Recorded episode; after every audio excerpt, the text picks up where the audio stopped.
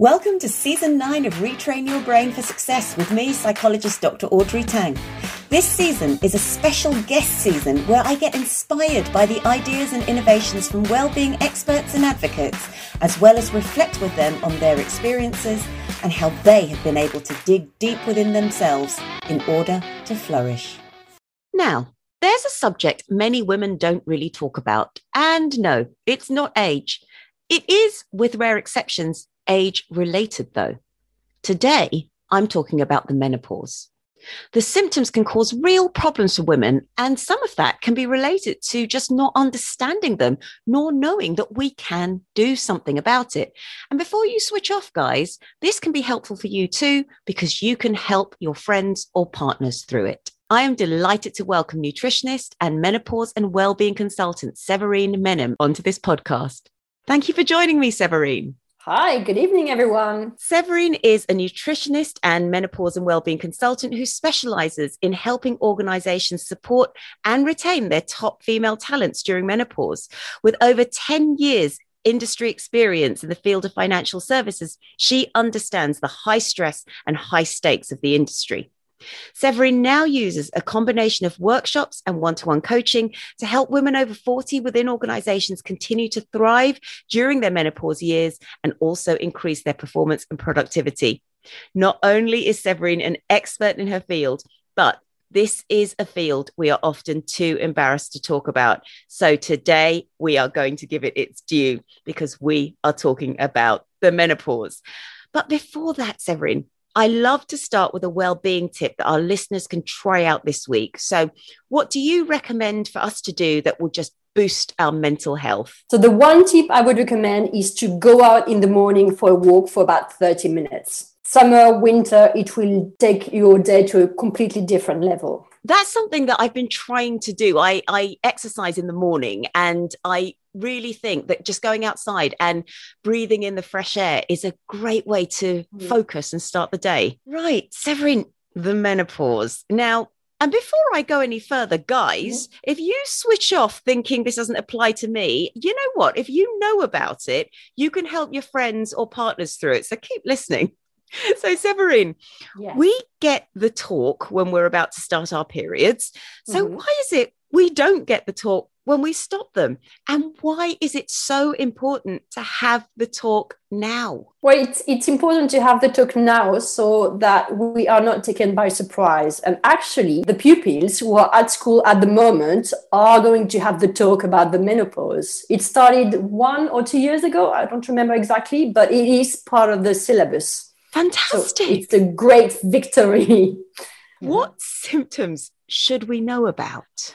Okay, so um, there are about 40 different type of symptoms split into physical, mental, or both physical and mental. So it can vary from woman to woman. You're not supposed to have all of them at the same time. It will depend from women to women.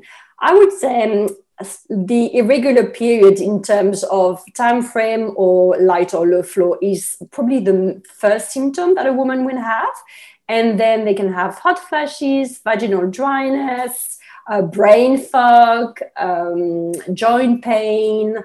It, it really depends. So it's worth going to our GP if we're worried at all that something different is happening? Yeah, because you can have a heart palpitation and it could be a menopause symptom or it can actually be like I mean, something to really get checked. So it's always best to go to the GP if you think that it's it's uncommon, it comes out of nowhere, and it might be worrying. And whilst most of us talk about these symptoms starting around the age of 30 to 40 yes. or a little bit later, it can happen much earlier as well, can't yes, it? Yes, ab- absolutely. So regular menopause uh, um, happens around the age of 50, 51 on average.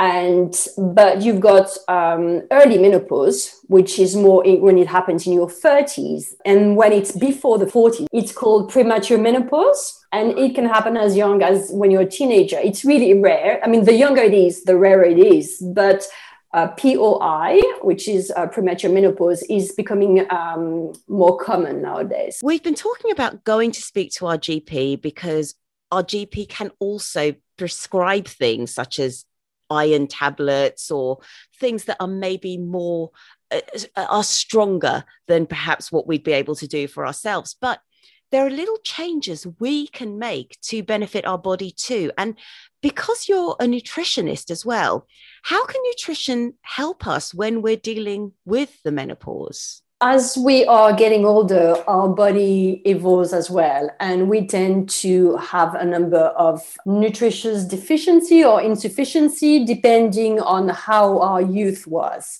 Because we can get away with a lot of things as we are getting younger, which is perfect. But then as we are getting older, our body catches up. We no longer have this flexibility. So the secret is to start young. Ideally, yeah. If you start young, then you can keep this and, and you know how your body function and you are you are at your optimal health. You can keep pretty much the same diet all your life.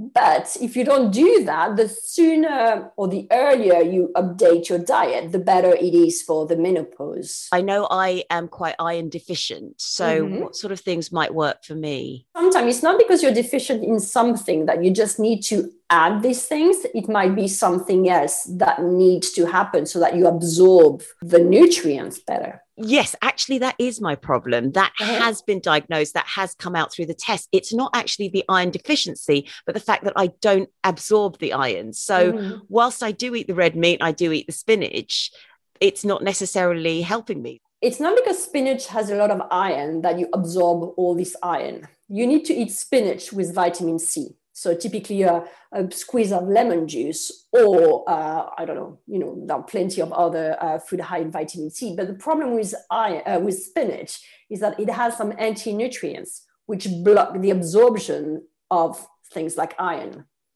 Oh my goodness. Yes. This is absolutely fascinating. I had not realized this. And now I'm thinking about it, it does sound, it gets more and more complicated. And this is why we need the advice of a nutritionist. So, if I wanted to get started to really think about my nutrition and changing up my diet a little bit, do you have any simple tips for a beginner? Yes, absolutely. For me, the first step is always to hydrate optimally. So, drinking more still water. I know it's really hard most people might not be used to it, but it's definitely the most simple and the cheapest thing to do. And if you can, filter your water because you can find some really nasty stuff in the water, even though you know it's it's good enough, but it can be still filled with some nasty stuff. And ideally, you start the day with a glass of water and then you have a glass at each meal or each time you, you eat your body will self-regulate you will have more energy you will not have the same cravings or you will um, you will sleep better. I mean lots of things will happen. With you you just hydrate yourself properly. Another thing that is really important is that not only does your advice come from a place of academic study and professional qualification, but it also will come from a personal perspective because you have experienced some of the things that you are supporting others with. So, Severine, do you mind telling our listeners a little bit about your personal story?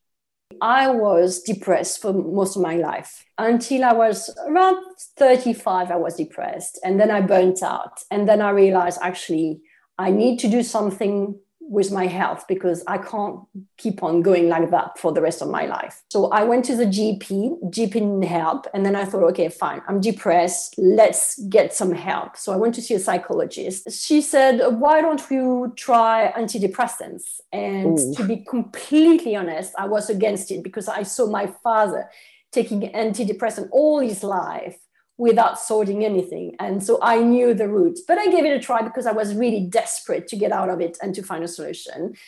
Uh, unsurprisingly, didn't work. And then uh, I persevered with a GP who diagnosed me finally with hypothyroidism. And depression is actually a symptom of hypothyroidism. So I took the hormones, I felt marginally better but i was i was going to do everything i can to get better. I was decided motivated and and then i came across an article linking gluten to both not only depression but also hypothyroidism. So i thought wow that's interesting.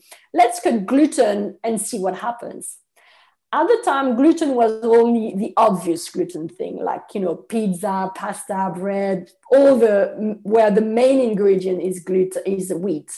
And I went through two weeks of hell. Literally, I could not believe that, and I was like, "That's really weird. I'm cutting stuff that is supposed to help me feel better, but I'm getting worse." And then after two weeks, it was just like paradise. I had no more brain fog. I felt the happiest I've ever felt in my life. And I was like, wow, this is what life is supposed to be. And I could not believe it. And then and then I read about this reaction that I had the two weeks prior. And apparently it's normal, you know, when you body is going through something to help healing, it gets worse before it gets better. So that was normal. So I was reassured.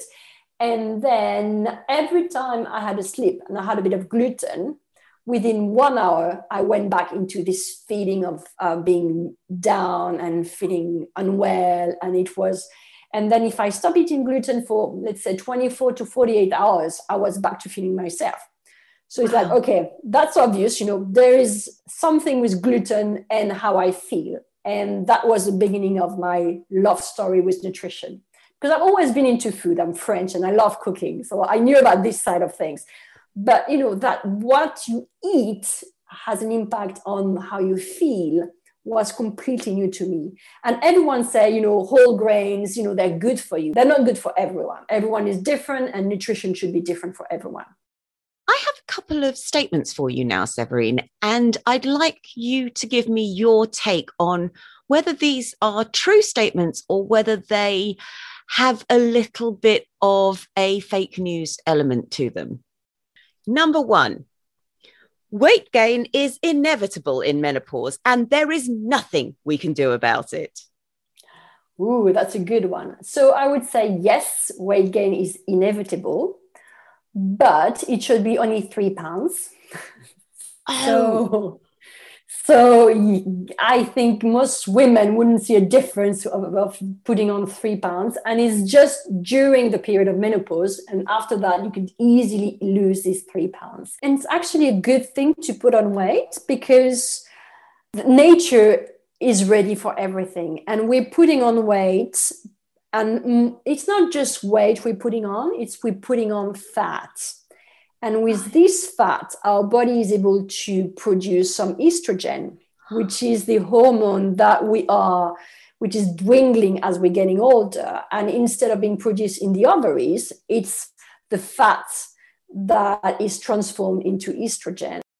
This is number two, statement number two. Menopause wrecks your sex life, so you might as well just give it up. I would say most women will see a loss of libido.